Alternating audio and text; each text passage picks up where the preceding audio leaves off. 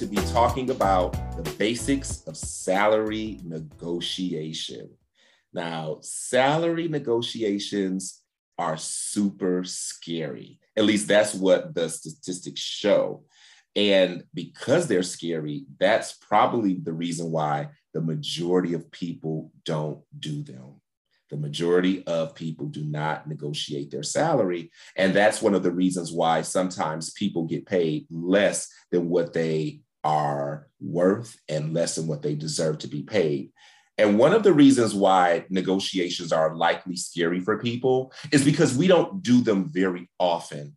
When you think about negotiations, when it comes to salary, we don't often negotiate salary, but we actually do use negotiation skills in other aspects of our life. It's just that sometimes we don't call it negotiation.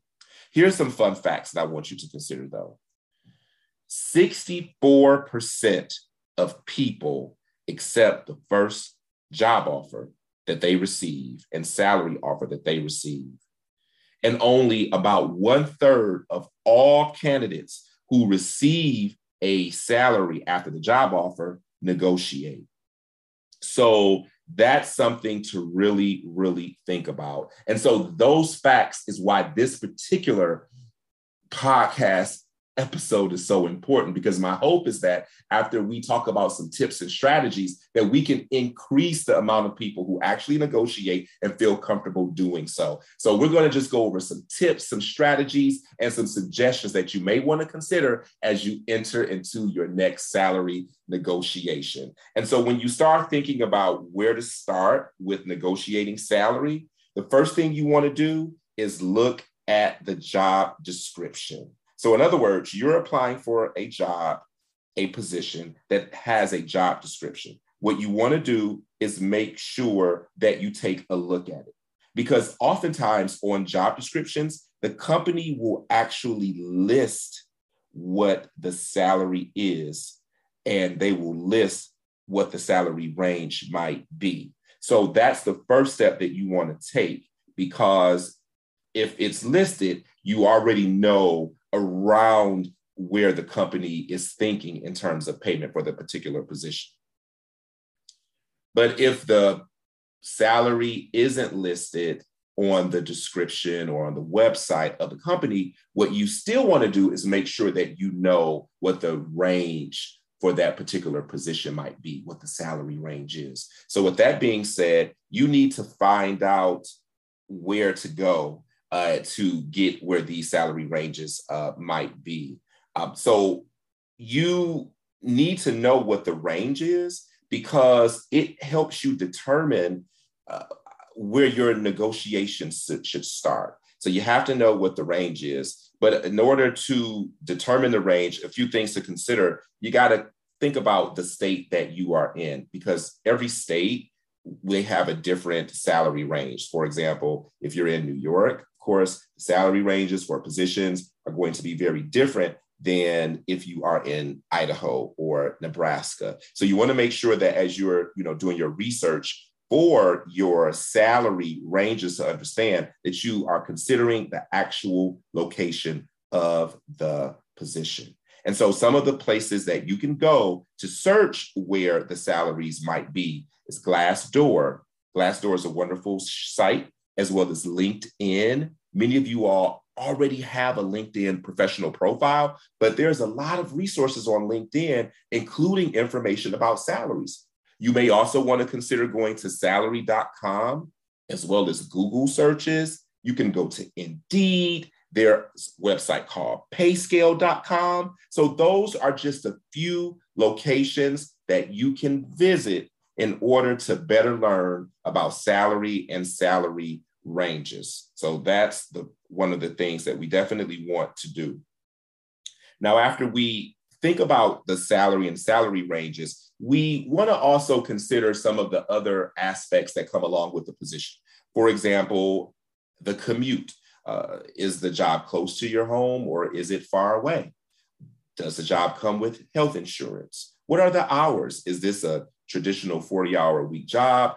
Is this one of those positions that will require you to work 60 hours a week? Is it a job that works from home or is it, you know, you commute back and forth?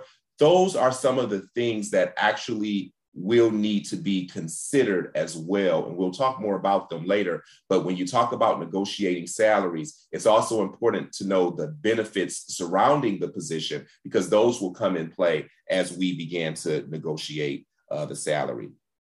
Now, the next thing you want to do, though, is you want to determine what you are willing to accept. So, in advance, you need to determine what is the minimum amount that I'm willing to accept for this position. And then you want to determine what is the maximum amount that you would ideally want or desire for this position. Now, of course, we all want to make $500,000, a million dollars a year in our positions, of course. However, you know, realistically, as we take a look at what the range of the salary is for that position. And as we start thinking about our experience in that particular field, we can begin to better determine what we will be willing to set minimally and what our max cap uh, might look like in that position. So that's a step that you want to take.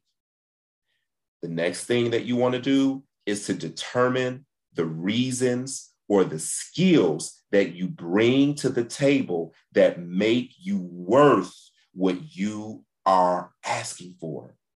So, in other words, after you determine your minimum amount, the maximum amount that you want, you now need to think about well, how did you come up with that number?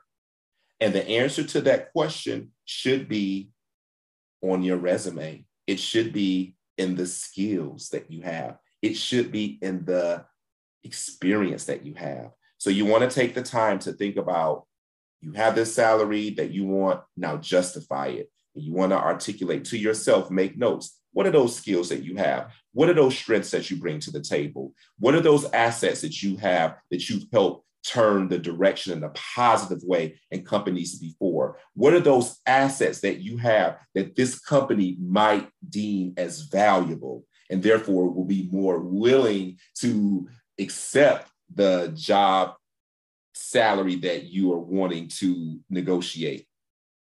And as I mentioned earlier, you want to determine what those benefits are that you're looking for. Not only remote work and the distance, but you want to think about insurance. You want to think about childcare. Does this company offer 401ks? Do they match 401ks? Do they offer transportation? Some companies give free vehicles and gas cards. And so all of those different benefits can really make a difference in how you negotiate. After all, if a company is offering a car with gas, then the salary that you would be willing to take for that job may be different than a company that isn't offering that same benefit. So that's something that you absolutely you want to consider when you are preparing for your negotiations. But you also want to prepare for some questions that may come about or may arise during your conversations with employers. And I would suggest that these are a few questions that you may want to uh, watch out for. One of the questions that you want to watch out for is uh, what is your current salary or what is your salary history? Sometimes employers ask this information because they may be thinking about using it to determine what they're willing to pay you. So, in other words, they may not think about, hey, what is this person worth? But they may be thinking, hey, this person made, you know, $70,000 in their past experience. So if we offer 80,000, which is above what they made, then this should be good enough. But you want to make sure that that isn't the basis for their, you know, salary negotiation. So you want to stay away from offering that particular um, information. Um, instead, what you want to do is offer a range of what you're looking for. Um, and remember, what you made in your previous position have absolutely nothing to do with the current position that you're applying for. It's irrelevant. So it's important for you to remember that. So if the question comes up about what you made in the past, your response would simply be, well, my range is between such and such and such and such. Does this range work for you? In other words, you want to pivot the question. If they want to know the information, you pivot by saying, hey, here is my range. Does this work for you? Another thing that you want to consider is not discussing salary and benefits and negotiations by email. Instead, you want to discuss by phone or you want to discuss in person. So there's absolutely no misunderstandings about what's being asked and what you mean. Now, once you get a job offer, let's say, for example, you receive a letter that has the offer. Uh, what you want to do, what you want to do is always demonstrate that you are excited about getting the offer. Anytime that you get an offer, it's always good news. They, out of all the other people, they have selected you. So at any point you get an offer, whether it's in the mail, by phone call, you want to be um, excited and you want to let them know that you know you are absolutely excited that this company was your first choice and you're looking forward to getting back with them you just want to take some time to look at the letter, see what, you know, what's in the letter, and you'll get back with them quickly. So that's your first step. Let them know you're excited. You want to look at the offer and you want to get back with them. Now, after you've had a chance to look at the letter, or if they've given you the offer, um, you know, verbally, what you want to make sure you do is to determine if what they offer is what you're looking for. If it's what you want, if it's beyond you know what you were expecting then you have to decide if you accept the offer or not however if you do decide that you don't want to accept the offer but that you are going to negotiate then at that point you want to let the company know that absolutely you're excited about the offer this company was your first choice you can already see yourself working there and you want to say yes but there is something about the, the, offer came in a little bit below what you need. So, in other words, you like the offer, the company was your first choice, but the offer came in a little bit below what you need. And then you want to let them know that, hey, if we can negotiate the salary to this amount, then you have a deal and I can get started right now. And so that is one approach that you have with letting them know that while I'm interested in the position, there is the offer came in a little bit below what I wanted. And therefore, if we can get it to what I want, then you absolutely have a deal. And once you communicate your desires, then you go quiet. You allow them a chance to think about what you have said, what you're asking for. You give them a chance to think about if they can meet your request um, or if they can say something that will, you know, ultimately entice you.